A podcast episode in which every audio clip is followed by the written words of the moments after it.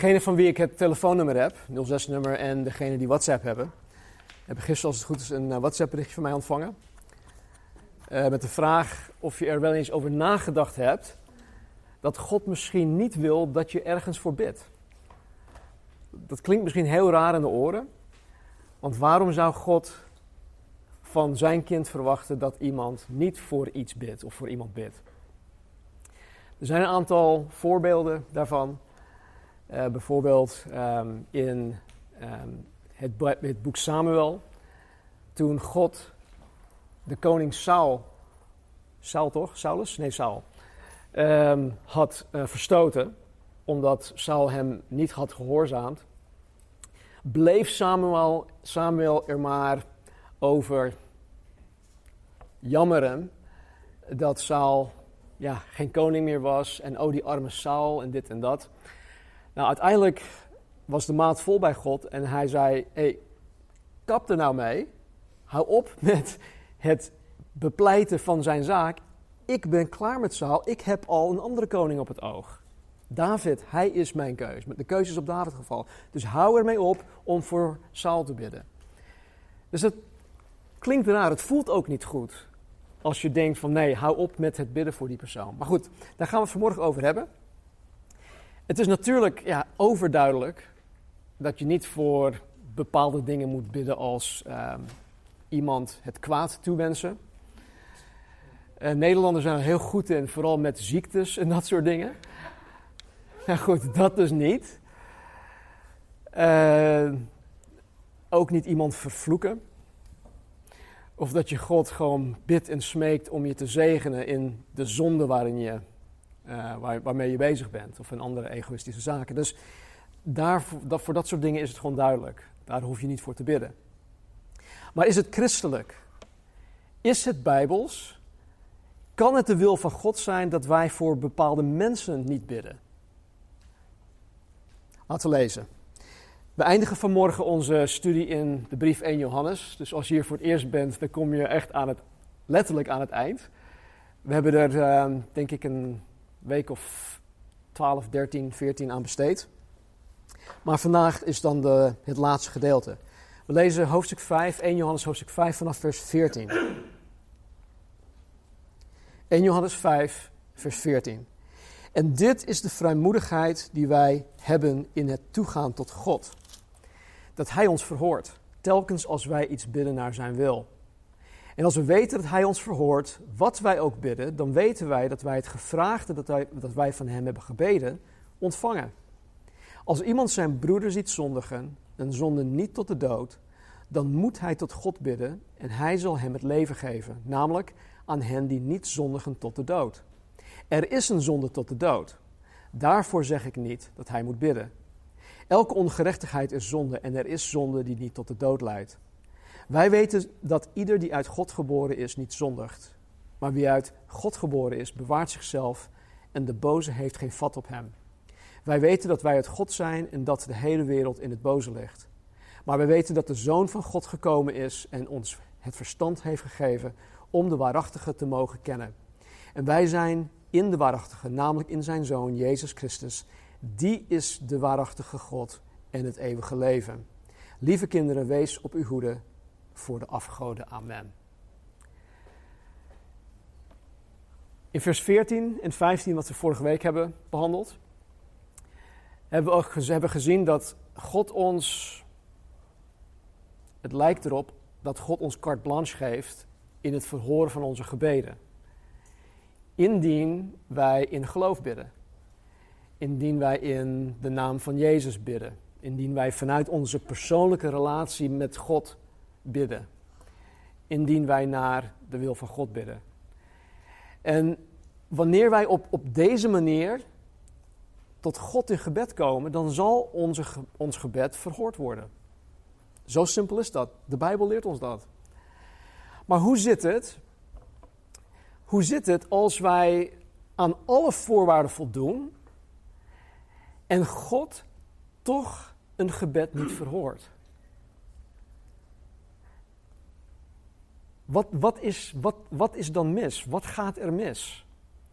En wat, wat als God niet aan onze verwachtingen voldoet? Wat als het anders verloopt?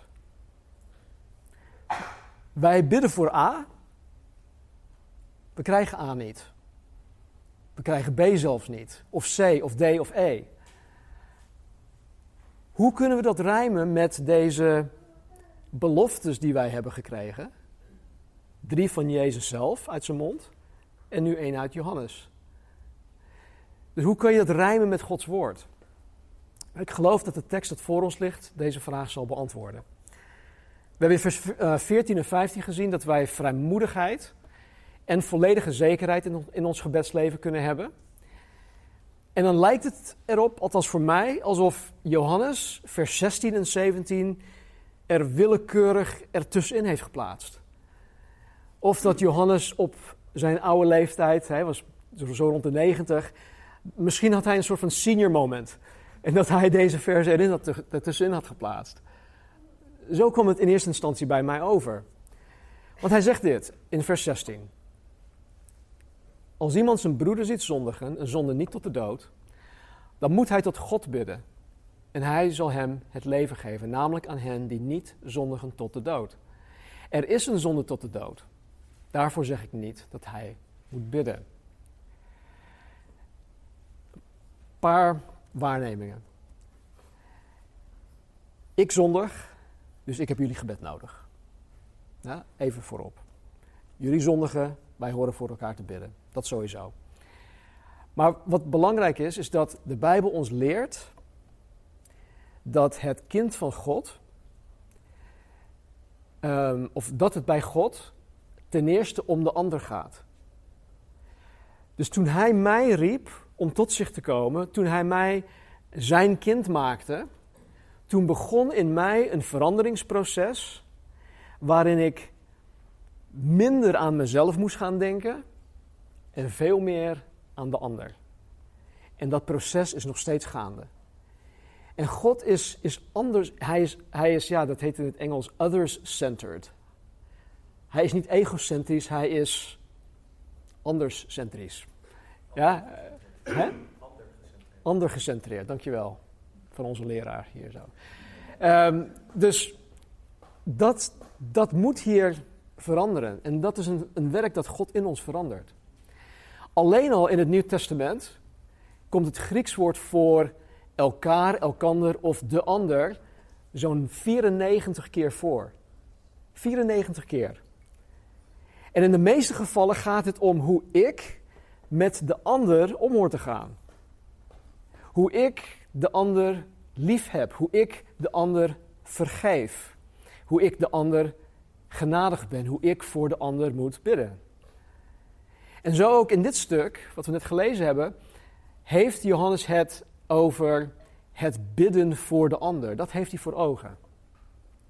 In 1 eh, Timotheus 2, vers 1 zegt Paulus dit. Hij zegt: Ik roep er dan voor alles toe op dat smekingen, gebeden, voorbeden en dankzeggingen gedaan worden voor alle, oftewel voor allerlei mensen. En hier krijgen wij van de apostel Paulus het gebod om voor allerlei mensen binnen onze eigen rijkwijde te bidden. En soms bidden wij, o Heer, uh, wees met alle arme mensen. Niet specifiek genoeg. Niet binnen onze rijkwijde.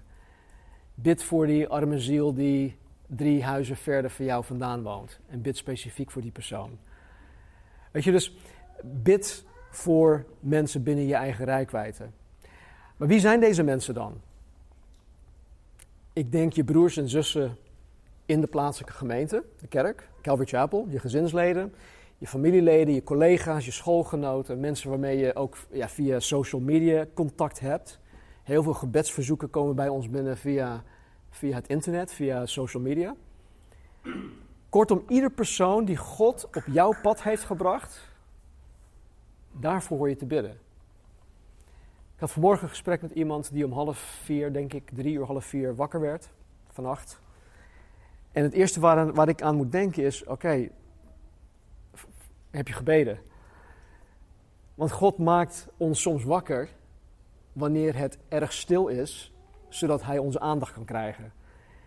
En dan brengt Hij iemand in onze gedachten En dan wil hij dat wij voor die persoon gaan bidden, of die situatie of die personen. Dus iedereen die God op je pad brengt. En Paulus beveelt ons om te bidden in de vorm van smekingen, gebeden, voorbeden en dankzeggingen. Nou, waar het Johannes vooral om gaat, is voorbeden. En dat wil zeggen, um, God bepleiten omwille van die ander. Omwille van de ander. Dus als iemand zijn broeder ziet zondigen, een zonde niet tot de dood, dan moet hij tot God bidden.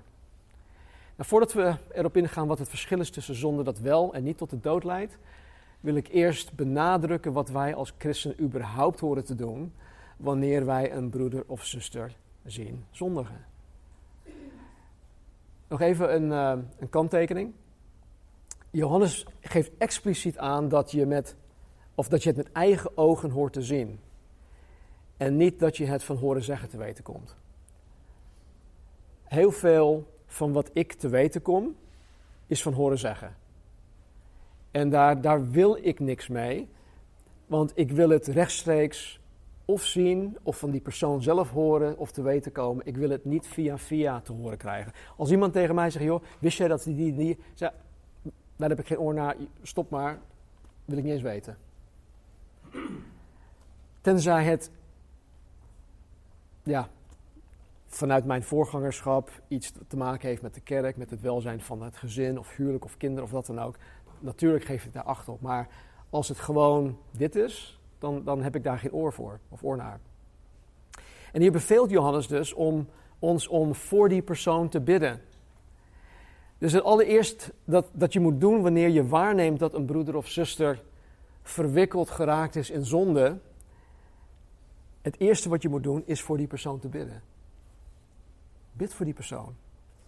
Je hoeft het niet eens met, met iemand te delen. Barney en ik die zijn nu zo, ja, we zijn zo ehm, zeker in onze eigen relatie met God en in onze eigen relatie met elkaar, dat wanneer ik te weten kom dat iemand zondigt of wat dan ook, waar ik voor moet bidden, soms, ik denk 9 van de 10 keer deel ik dat niet eens met haar. Want God heeft het mij laten zien. En God vertrouwt het aan mij toe. En dan is het tussen God en mij om daarmee aan de slag te gaan. Maar bid, ja, bid onder andere dat, dat God tot die persoon zal spreken. Dat God hem of haar zal overtuigen van de zonde. Dat zijn of haar geweten het gewoon niet langer toe zal laten om te blijven zondigen. Bid dat die persoon tot inkeer komt. Bid dat God de leugens van de duivel rondom die zonde teniet zal doen. Bid dat God hem of haar uit de klauwen van de duivel zal bevrijden. Bid dat God hem of haar alleen de waarheid zal laten zien. Met betrekking tot de zonde die hij of zij zo fijn vindt. Bid dat die persoon God wil eren en plezieren met zijn of haar leven, in plaats van dat hij of zij in ongehoorzaamheid aan het woord blijft steken, blijft hangen. Want uiteindelijk, als je alles wegpelt, waarom zondigt iemand? Het komt altijd voort vanuit je eigen hart. Het komt altijd voort vanuit een bepaald verlangen. En als je dan Gods woord opzij schuift, dan heb je niks meer om je weer terug te brengen. En dan zegt God, hij bid voor die en die. Die is van, van het pad af. Die heeft hulp nodig. Dus het, het eerste, het belangrijkste, het meest effectieve dat wij voor een broeder of zuster die bevangen is door zonde moeten doen, is voor hen te bidden. Vaak is het zo, ik merk dat die en die aan zondig is. Nou, ik, ik, ga, ik geef hem de wind van voren. En dan heb je alles geprobeerd om die persoon te helpen. En zeg je, ah, het enige wat wij nu nog kunnen doen is bidden. Nee, het moet juist andersom. Wij moeten juist beginnen met gebed. En als wij daarvoor aan het bidden zijn, dan moeten we denken: Oh Heer, help mij alsjeblieft uw stem hierin te verstaan. Laat mij zien, laat mij weten wat ik nog meer kan doen dan alleen voor die persoon te bidden. En God zal je laten zien. En dit is een voorrecht. Het is echt een voorrecht, want God gaat vertrouwelijk met jou om om het aan jou te laten zien of door het aan jou te laten zien. Hij vertrouwt jou iets toe. En God zal jou vanuit jouw gebeden ook duidelijk maken wat je vervolgens voor of met die persoon moet doen. En soms is volhardend gebed al genoeg. Soms blijft het daarbij. En soms weet je niet uh, wat er precies gaande is. Dat hoef je ook niet per se te weten. Maar soms vraagt God ook van je dat je bijbels optreedt. Dat je met die persoon in gesprek gaat. Dat je de liefde in waarheid spreekt. Dat je vragen gaat stellen. Dat je even een kopje koffie met die persoon gaat drinken. Kijk, wat je sowieso niet moet doen, is het met anderen erover te gaan hebben. Bijvoorbeeld door tegen je bestie hè, te gaan zeggen: hey, weet je wat die en die gedaan heeft? Of weet je wat die en die nu aan het doen is?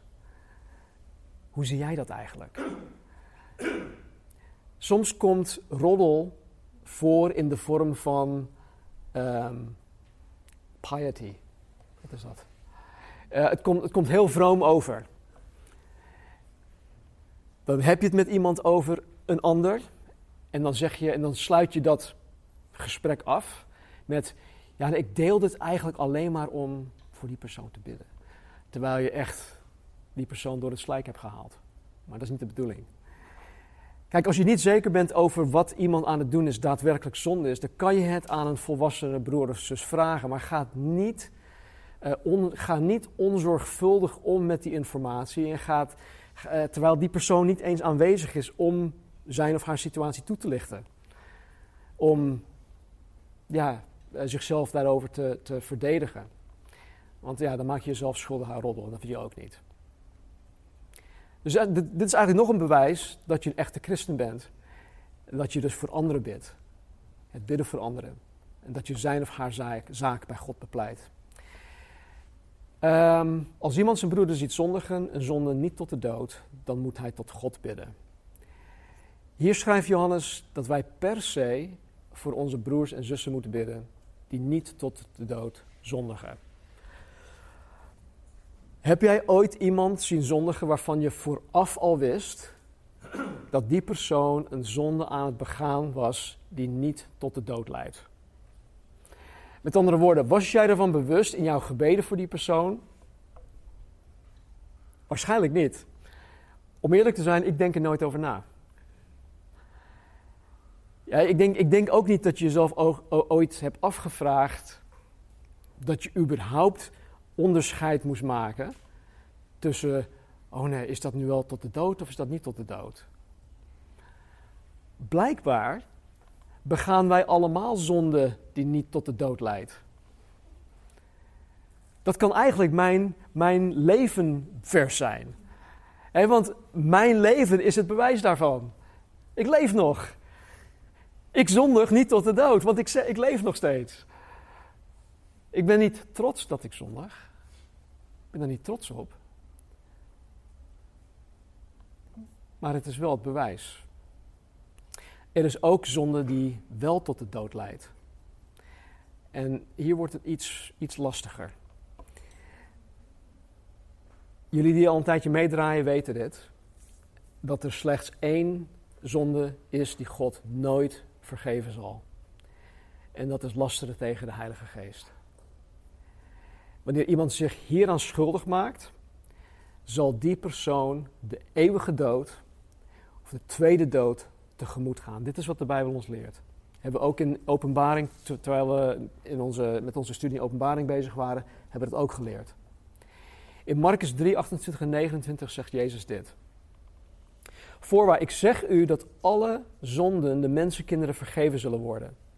En de lasteringen die zij ook maar uitgesproken zullen hebben. Maar wie gelasterd zal hebben tegen de Heilige Geest, die heeft geen vergeving in eeuwigheid, maar is schuldig en verdient het eeuwige oordeel. Toen ik pas wedergeboren was, misschien zelfs een jaar of zo daarna, vroeg ik me wel eens af: oh jee, heb ik die zonde begaan? Heb ik de geest gelasterd? Ben ik mijn redding nu kwijt? Het mooie ervan is, is dat als jij als, als wedergeboren kind van God, als jij wedergeboren bent, dan hoef je je nooit af te vragen of je deze zonde hebt begaan. Want de lastering tegen de Heilige Geest betekent dat je zijn, dat je zijn overtuiging over wie Jezus is, geheel tot aan je laatste adem hier op aarde verwerpt. Weet jullie nog, ik had het uh, een paar weken geleden hierover, ook in Almere op de Bijbelstudie, dat de Heilige Geest, nou, ik zal het voorlezen, in Johannes 15, 26 zegt Jezus, hij zegt, wanneer de trooster is gekomen, die ik u zenden zal van de Vader, de geest van de waarheid, die van de Vader uitgaat, zal die over mij getuigen. De Heilige Geest is nu dus aanwezig op aarde om de ongelovige mensheid te overtuigen van zonde, van gerechtigheid, van oordeel. Wat eigenlijk het probleem van de mens is. En dat wil hij bij een ieder mens hier op aarde duidelijk maken. Maar hij attendeert men niet alleen op het probleem, het probleem van de mens, en namelijk zonder gerechtigheid en oordeel. De Heilige Geest geeft de mens juist de oplossing in Jezus Christus. Hij zegt: luister, dit is jouw probleem. En het heeft eeuwige consequenties voor jou. Maar dit is de oplossing. En ik kan je dit aanbieden. En dit is voor iedereen, ook voor jou. Dus hij wijst altijd naar Christus. Als Jezus zegt dat de Heilige Geest vanuit de Vader komt, die hij uitzenden zal, dat de Heilige Geest van Jezus zal getuigen, wat zijn primaire taak is, dan zal hij dat ook doen. En wij zijn hiervan het bewijs van. Hij heeft ooit in ons leven getuigd dat Jezus daadwerkelijk degene is die hij beweert te zijn. Dat is zijn hoofdtaak. De hoofdtaak van de geest is de mensen te wijzen op Jezus, dat alleen in Jezus vergeving van zonde is. Dat alleen in Jezus verzoening met God de Vader mogelijk is. Dat alleen in Jezus het eeuwig leven te verkrijgen is. En wanneer de mens het getuigend werk of het overtuigend werk van de Heilige Geest lastert, oftewel wanneer de mens, wanneer de mens Jezus Christus tot zijn of haar laatste adem hier op aarde verwerpt, dan zal hij of zij de eeuwige dood, wat Jezus zelf de hel noemt, tegemoet gaan. Dat is zonde tot de dood, de eeuwige dood. De zonde die, die dus tot de eeuwige dood leidt, is de zonde van het tot je laatste adem aan toe verwerpen van Jezus Christus. Nou, wie is het? Wat voor mensen? Wie, welke personen? Uh, wie zijn deze mensen die Jezus Christus verwerpt? Iedereen. Iedereen, inclusief sommige kerkgangers die zichzelf christen noemen, die de wil van God niet doen. Iedereen die de wil van God niet doet. Jezus zei in Matthäus 7, vers 21 en 23 op de bergreden. Niet iedereen die tegen mij zegt, Heer, Heer, komt het hemels koninkrijk binnen. Maar alleen wie de wil doet van mijn Vader in de hemel. Wat is de voorwaarde? Alleen wie de wil doet van mijn Vader in de hemel, die komt het koninkrijk binnen. Die zal het eeuwig leven krijgen. Op de dag van het oordeel zullen velen tegen mij zeggen: Heer, Heer, in uw naam hebben wij toch geprofiteerd, in uw naam hebben wij demonen uitgedreven en veel wonderen gedaan dan zal ik openlijk tegen hun zeggen: Ik heb u nooit gekend, verdwijn uit mijn ogen, jullie boosdoeners.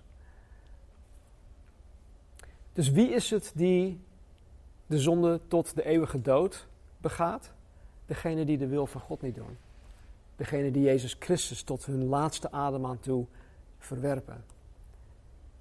Dus niet alleen de overduidelijke Christusverwerpers begaan de zonde die tot de, die tot de dood leidt. Er zijn ook mensen in de kerk die zich als christen voordoen.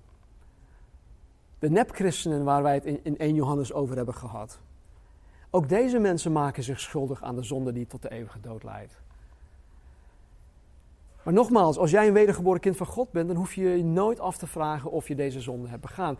Sterker nog, ik denk dat als je afvraagt, als je, als je dat afvraagt, dan, dan kan dat een teken zijn dat je, er, dat je jezelf er niet aan schuldig hebt gemaakt. Want dan is jouw geweten onderhevig aan het overtuigend werk van de Heilige Geest. Dan is de Heilige Geest aanwezig in jouw leven om jou ervan te overtuigen.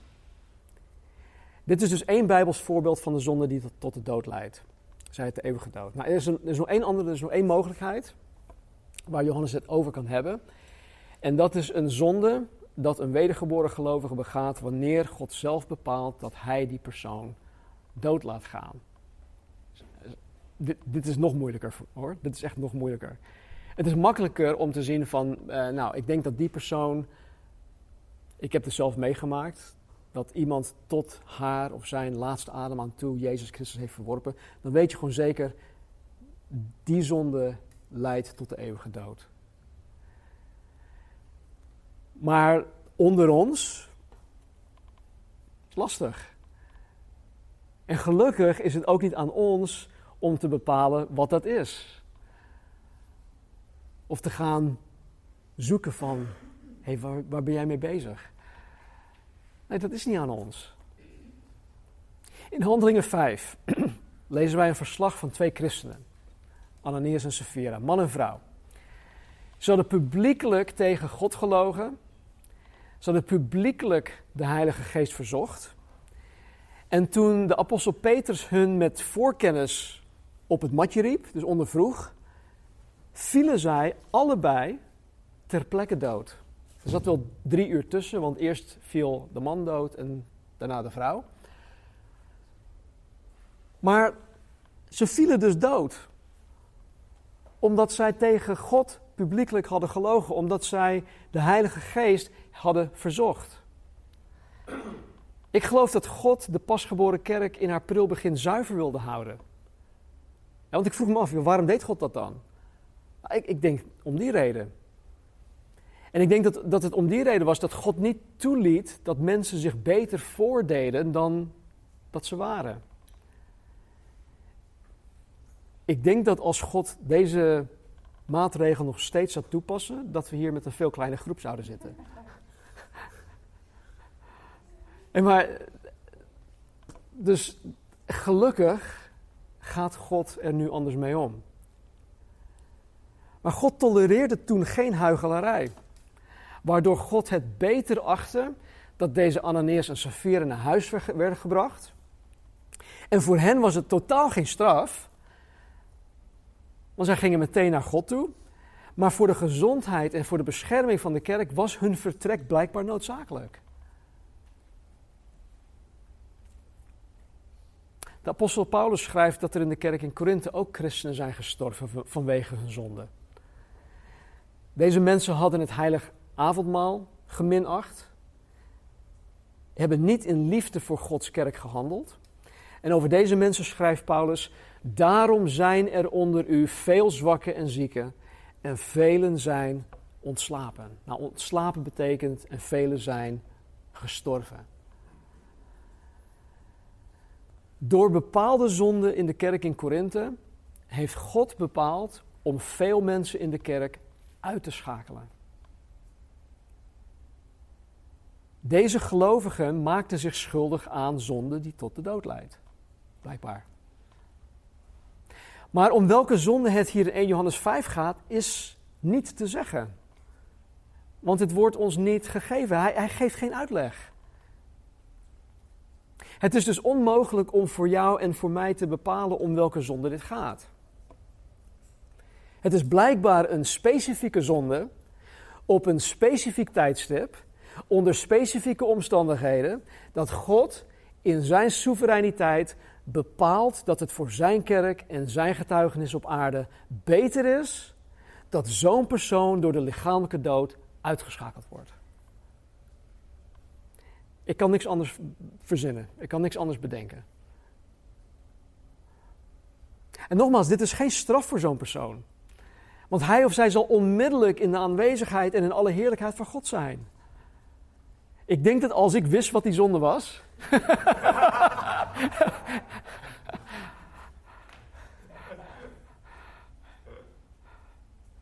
Wij weten dus niet van tevoren wie Jezus Christus tot tot aan zijn of haar laatste adem zal verwerpen.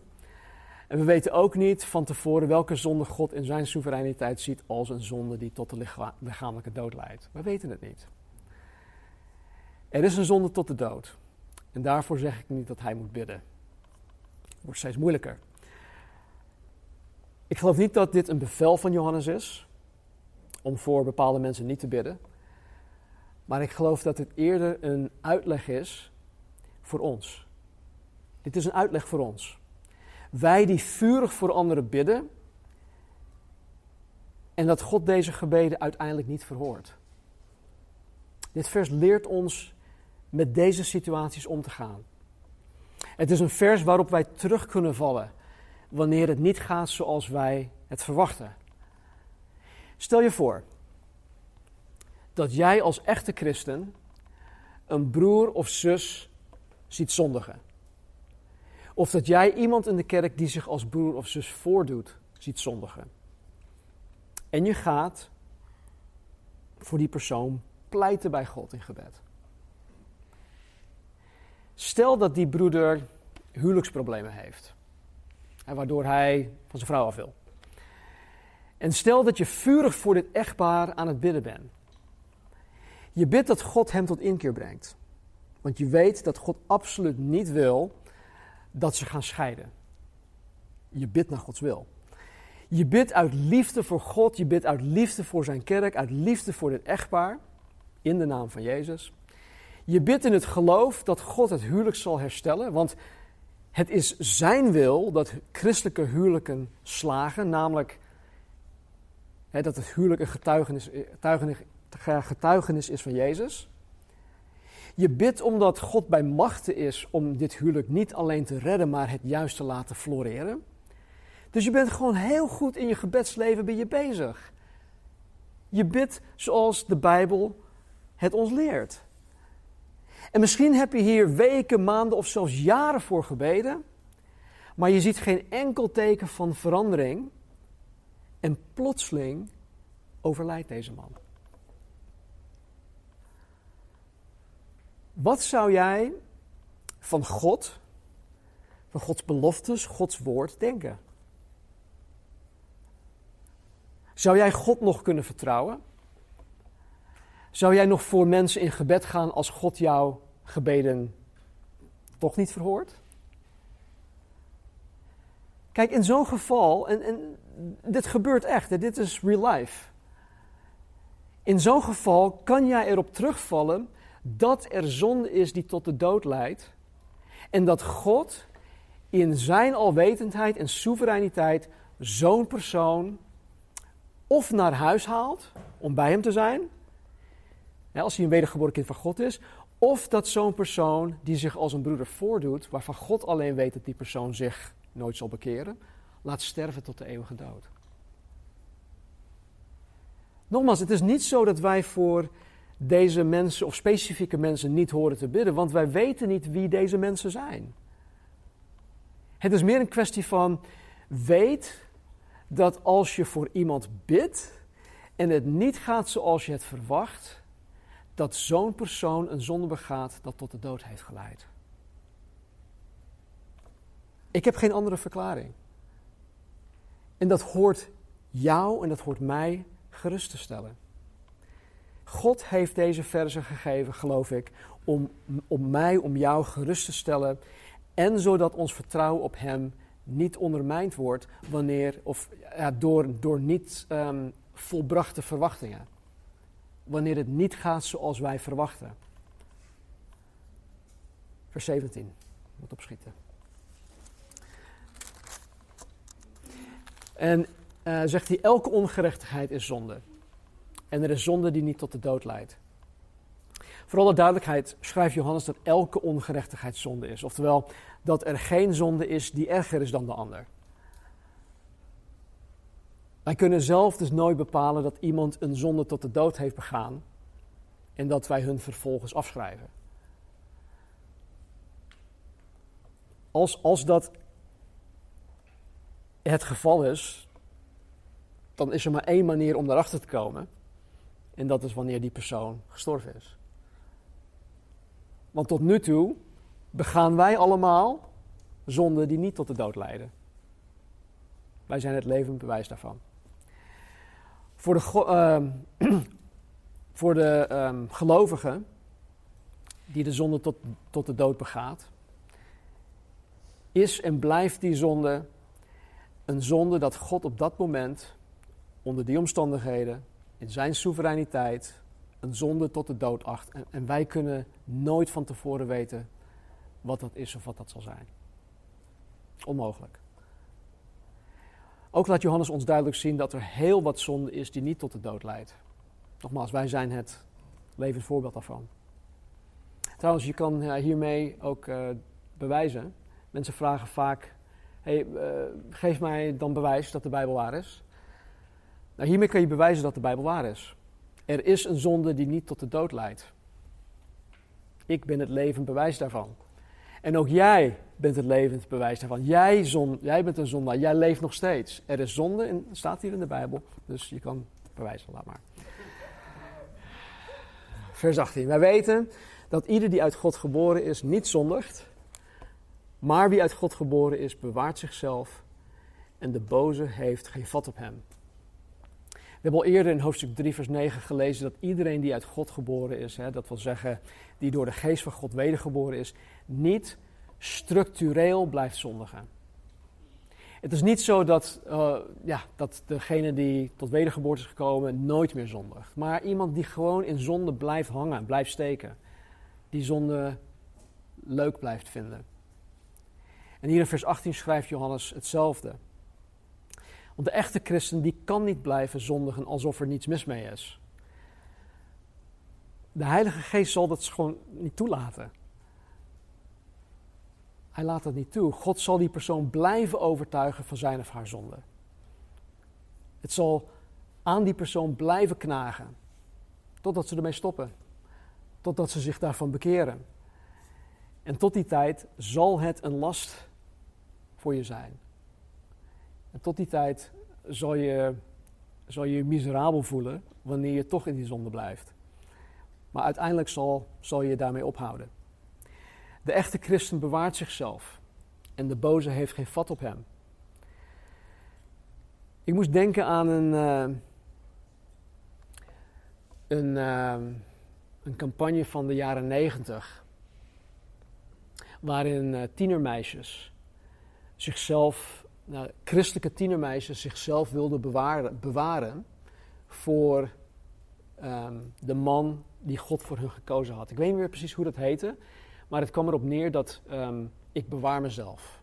Met andere woorden, ik geef mezelf niet aan anderen weg totdat ik gehuurd ben met de man die God voor mij gekozen heeft. En zoals een ja, zo'n deugdelijke maagd zichzelf bewaart voor haar toekomstige bruidegom, bewaart de echte christen zich dan ook voor God. Wie de echte christen is, wat de echte christen is, is dat door het bloed van Jezus Christus. Hij of zij is door het bloed van Christus vrijgekocht. En hij is niet langer van zichzelf. Ik ben niet langer mijn eigen eigendom. Ik mag niet langer bepalen wie, hè, wat ik doe met mijn leven. Ik ben duur gekocht. Ik ben door Christus duur gekocht.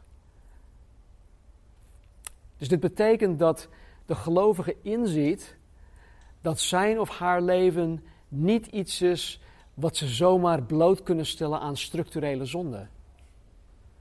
Maar dat, zich, dat zij zich in, in reinheid en in heiligheid voor God willen bewaren. Ik heb bepaalde eigendommen. Ik heb, um, jullie weten, mijn vader is in uh, december overleden. Ik heb een aantal jaren geleden heb ik een, uh, een horloge van hem gekregen die hij in Nieuw-Guinea in de jaren 50 gekocht heeft. Dat was een, uh, een horloge van uh, Zwitsersmakelij. Het was een van de eerste die zo'n mechanisch ding had.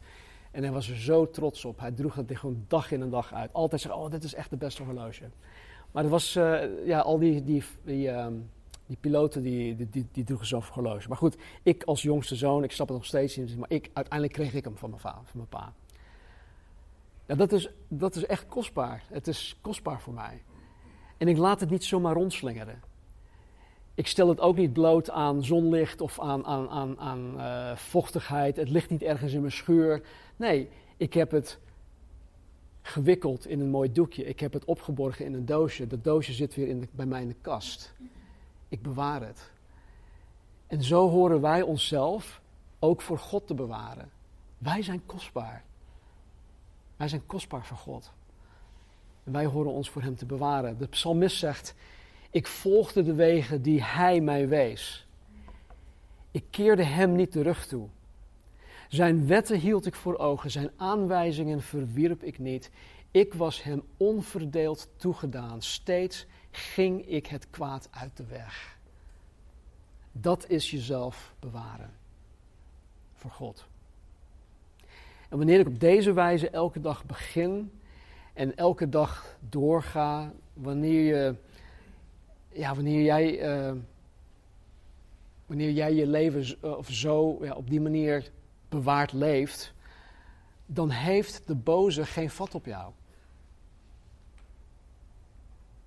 Dan heeft de boze, Satan, de duivel en zijn demonen, die hebben totaal geen vat op jou. De duivel kan jou niet tot zonde bewegen. Vers 19. We weten dat wij uit God zijn en dat de hele wereld in het boze ligt.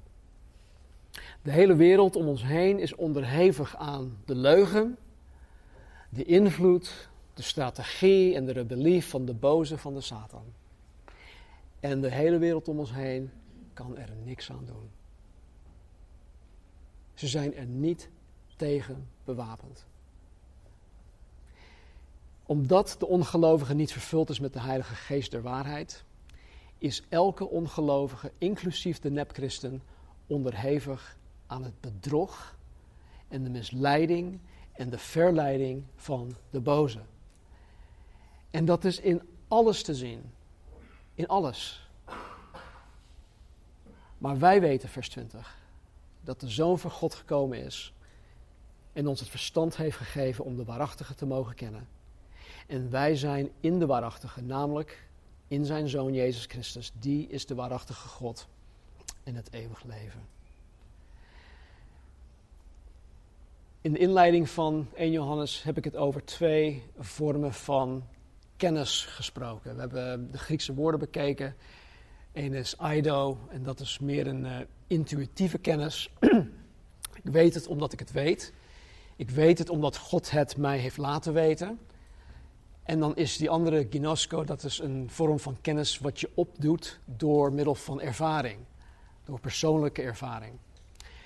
En wij die wedergeboren zijn, weten, aido, wat door God ingegeven is, dat Jezus gekomen is. En Hij heeft ons het vermogen, het geestelijk in zich gegeven, zodat wij Hem door persoonlijke ervaring mogen leren kennen. Ginosko. Zijn zoon Jezus Christus, die is de waarachtige God en het eeuwig leven.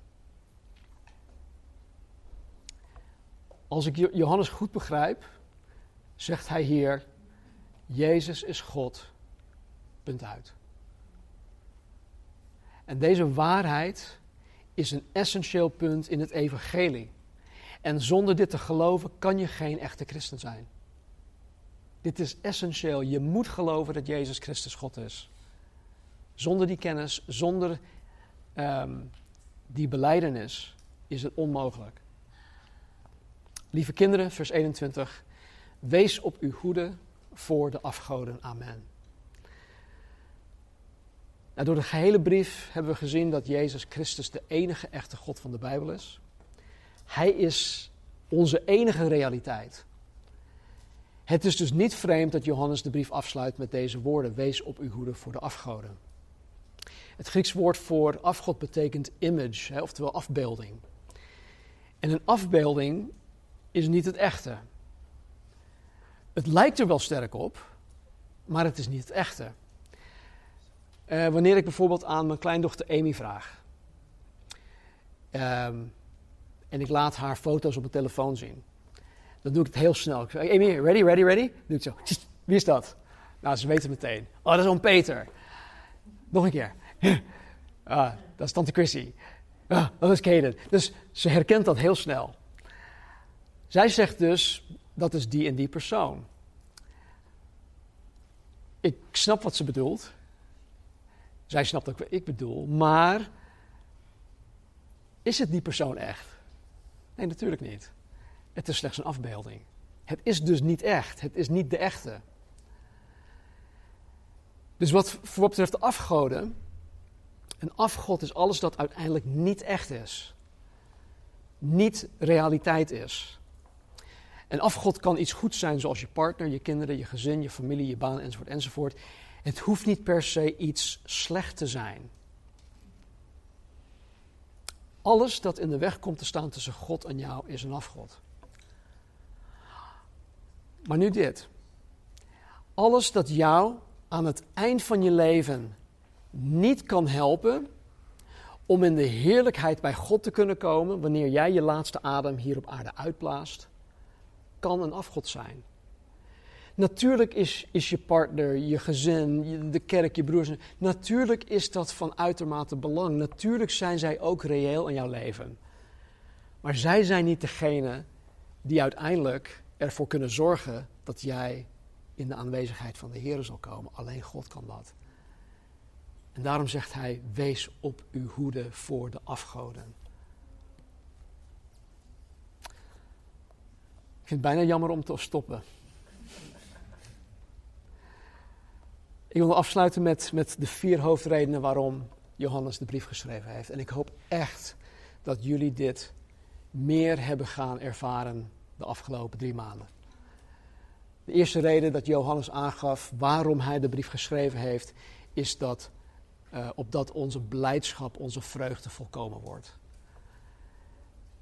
Ik heb persoonlijk ervaren, en dat, dat meen ik serieus, dat ik veel meer vreugde heb sinds wij de brief zijn gestart. Ik heb daar geen verklaring voor, behalve dan, dan wat hier staat. Hij zegt ook, mijn lieve kinderen, ik schrijf u deze dingen opdat u niet zondigt. He, dus opdat u niet structureel blijft zondigen. Ik heb ook gemerkt dat ik veel minder zondig. De drie weken dat ik, uh, dat ik te maken kreeg met die, uh, met die niersteen. Ik had in die moeilijke periode best wel kunnen zondigen. Maar ik, ik, ik verbaasde mezelf en ook mijn vrouw dat ik in die periode bepaalde dingen gewoon niet deed wat, wat, mijn, wat echt bij mijn karakter hoort. Bijvoorbeeld boos worden en, en, en, en ja, nare dingen naar God toe uitspreken, vooral met de vraag waarom. En dat is, dat is totaal niet gebeurd. Dus ik heb gemerkt door de studie heen dat ik gewoon minder zondig. Deze dingen heb ik u geschreven met betrekking tot hen die u misleiden. Nou, ik wil niet zeggen dat ik op mijn eigen kracht niet misleid kan worden door valse leraren. Maar God heeft mij wel datgene gegeven waardoor ik die zekerheid heb dat God mij daarvoor zal, kan en zal behoeden. En dan het laatste. Deze dingen heb ik u geschreven aan u die gelooft in de naam van de Zoon van God, opdat u weet dat u het eeuwige leven hebt en opdat u gelooft of blijft geloven in de naam van de Zoon van God die zekerheid van het eeuwig leven. De zekerheid van wat er aan zit te komen. Dit is wat wij hier meemaken op aarde, is mooi. Voor sommigen van ons kan het heel erg zwaar zijn. Maar dit is zo minuscuul in vergelijking met het gewicht van de heerlijkheid dat ons te wachten staat. Gods woord zal niet ledig tot hem terugkeren. Het zal doen wat hij wil. En ik geloof dat als je nu al een beetje hebt geproefd van blijdschap, minder gaan zondigen, eh, minder vatbaar zijn voor valse leer en zekerheid hebben over het eeuwig leven, dan, dan raad ik je aan om deze brief heel dicht bij je te houden. Om het te blijven lezen. De studies staan online. Je hebt ze op audio, video, uh, notities staan er allemaal bij. Dus dat hoeft geen uh, probleem te zijn. Maar maak dit je eigen. Ik wil zo graag dat jullie blijdschap volkomen wordt. Dus we bidden. Heere God, dank u wel dat u zo begaan bent met ons. En dat u zo zorgvuldig met ons omgaat. En dat u zo zorgvuldig om bent gegaan in het vastleggen van uw woord. Ik dank u, Heer, dat u ons het verstand heeft gegeven over wie Jezus Christus daadwerkelijk is. Dat u ons de geest der waarheid hebt gegeven, die van, die van Jezus getuigt. En dat u, ons, dat u ons tot de volledige waarheid kan en zal leiden. Heere God, zegen ons. Stel ons ook tot zegen. Dank u wel voor dit prachtig weer. Dank u wel voor en ieder die gekomen is vanmorgen. Laat de tijd hierna, wanneer we koffie drinken, wanneer we fellowshippen, wanneer we met elkaar praten. Uh, zegen die tijd, heren. Wees het middelpunt in de gesprekken. Wees het middelpunt in ons leven. En doe boven wat wij kunnen bidden of beseffen. Dat vragen we in Jezus' naam. Amen. Don't